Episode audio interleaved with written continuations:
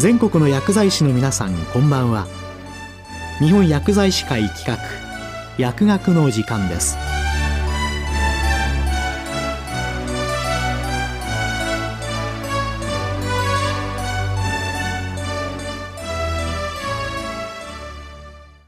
今日は薬機法薬剤師法改正と今後の薬剤師薬局について中外合同法律事務所弁護士薬剤師の赤羽秀則さんにお話しいただきます。こんばんは。薬剤師かつ弁護士の赤羽秀則と申します。今回は薬機法薬剤師法改正と今後の薬剤師薬局についてというテーマでお話をさせていただきます。え薬機法または医薬品医療機器等法などと言われる医薬品医療機器等の品質有効性及び安全性の確保等に関する法律と。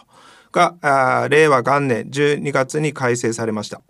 改正内容は多岐にわたり施行日も内容によって3段階になっています。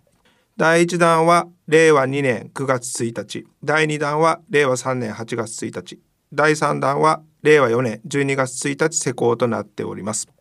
薬機法は平成26年に改正され薬事法から薬機法に名称が変更となりました。この改正の際施行後5年を目指して改正後の実施状況を勘案し必要に応じて見直すことが不足として定められていたため本改正に至っています。この改正に向けて平成30年には高い品質安全性を確保し医療上の必要性の高い医薬品医療機器等を迅速に患者に届ける制度。薬剤師薬局の在り方。医薬品医療機器等の製造流通販売に関わるものにかかるガバナンスの強化等という3つのテーマが議論されました。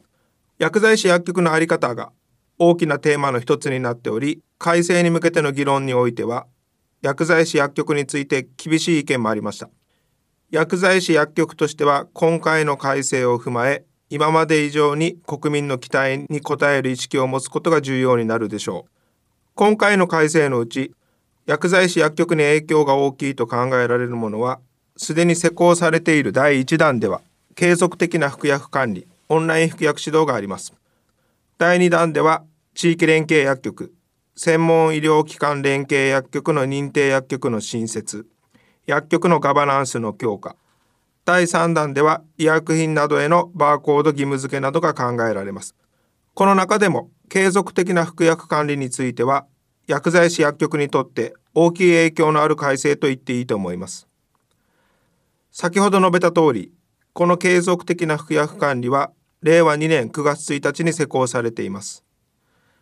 改正前でも薬局開設者には薬剤師に調剤時に指導などを行わせる義務がありましたし薬剤師には薬剤師法によって調剤した際の情報提供と必要な薬学的知見に基づく指導が義務付けられていました。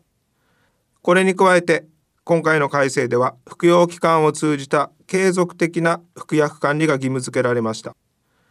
これは薬剤師法にも規定がされますので薬局だけでなく病院の薬剤師も対象となる点は注意が必要です。具体的には薬剤師は調剤した薬剤の適正な使用のため必要があると認める場合には患者の当該薬剤の使用状況を継続的かつ的確に把握するとともに患者または現にその看護に当たっている者に対し必要な情報を提供し及び必要な薬学知見に基づく指導を行わなければならないと定められます。この条項の通りこの継続的な服薬管理の義務は調剤時の服薬指導の義務とは異なり全ての患者について対応が求められるわけではありません。必要があると認める場合とされており患者のさまざまな状況に応じて薬剤師の専門性に基づいて必要性を判断することになります。どのような場合に継続的な管理が必要になるかは今後の議論も踏まえて検討しておく必要がありますが過去に医師が経過観察義務で責任を問われたことがある適用外使用やそれ以外でも副作用が想定されるような場合服用状況があまり良くないなどの場合には継続的な服薬管理が必要なことが多くなると考えられます。継続的な服薬管理が必要であったと判断される場合にもかかわらず万が一このような患者の把握や指導などが適切にできていなかったために患者に健康被害が起こった場合などには薬局や薬剤師が損害賠償等の責任が問われる可能性もあります。薬剤師薬局はこの義務を適切に行っていくための体制の整備などを含めた準備をしておく必要があります。なお厚労省から電話や情報通信機器を用いた方法により実施して差し支えないが患者などに電子メールを一律に一斉送信することなどのみをもって対応することは継続的服薬指導等の義務を果たしたことにはならない。などの注意がされていますがこれは当然であり法律上の義務は継続的かつ的確な把握ですから必要な患者さんに対して一斉送信だけでは足りないことは明らかでしょう。もちろんこのようなメールがダメということではなくこのような運用をするとしても最終的に継続的かつ的確に把握できる運用を心がける必要があるということですこの継続的な服薬管理については日本薬剤師会から薬剤使用期間中の患者フォローアップの手引きが示されていますので参考にすると良いでしょう。なお、このような指導などを行った場合には記録が義務付けられます。この義務を果たすためには対人業務を充実させるための業務の効率化も重要です。薬機法改正に向けた議論の中でもこれについては言及がされており、厚生労働省からは調剤業務の在り方についてが示されていますのでこれを踏まえた運用も検討しておく必要があるかもしれませんまたこのような継続的な服薬管理の義務は対物から対人へという流れに沿ったものと考えられます。今回の改正では薬局の定義も薬剤師が販売または需要の目的で調剤の業務を行う場所から薬剤師が販売または需要の目的で調剤の業務並びに薬剤及び医薬品の適正な使用に必要な情報の提供及び薬学的知見に基づく指導の業務を行う場所と変更になり薬局が薬剤の提供だけでなく薬学的管理を前提とした情報提供指導等の対人業務を行う施設であることが明確になります。もちろん対物業務が引き続き重要であることは言うまでもありません。また OTC 薬品については薬局において原則販売する場所であることも明確になります。なおこのような服用機関を通じた継続的な服薬管理を行うことなども踏まえて薬剤師は患者の情報を医師などへ情報提供し医療提供施設間の連携の推進に努めるべきとされます。努力義務ではありますが疑義紹介とは違った形で医師との連携が法律上明記されることは大きな意味があると考えられます。また第1弾ではオンライン服薬指導が解禁になります。薬機法で認められるオンライン服薬指導はオンライン診療または訪問診療において交付された処方箋。同一内容などの薬剤についてあらかじめ対面により服薬指導が行われること。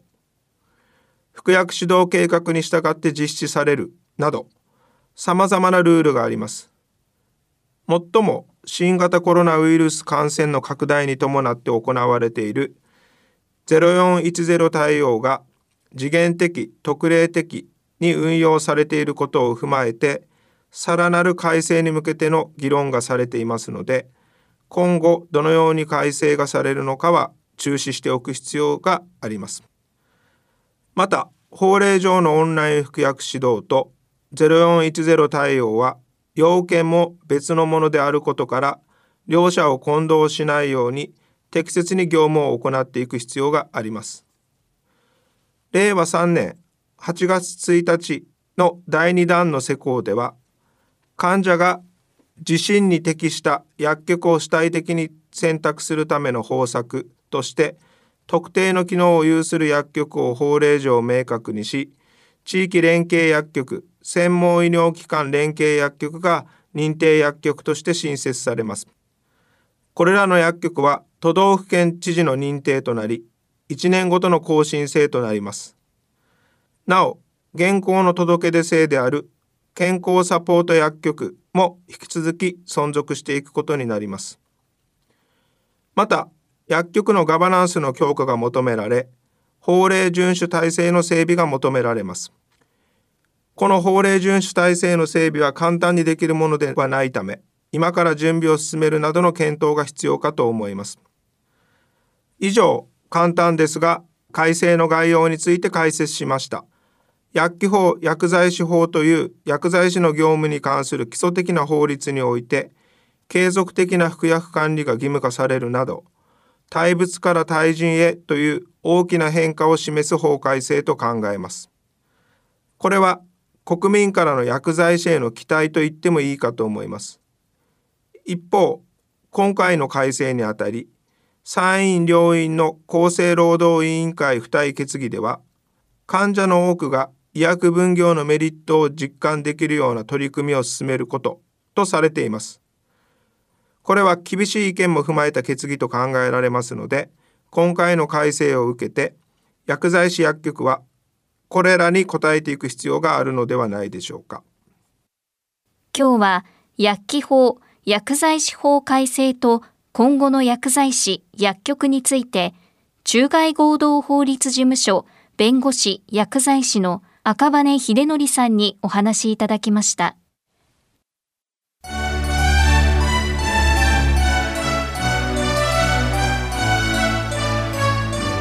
日本薬剤師会企画。薬学の時間を終わります。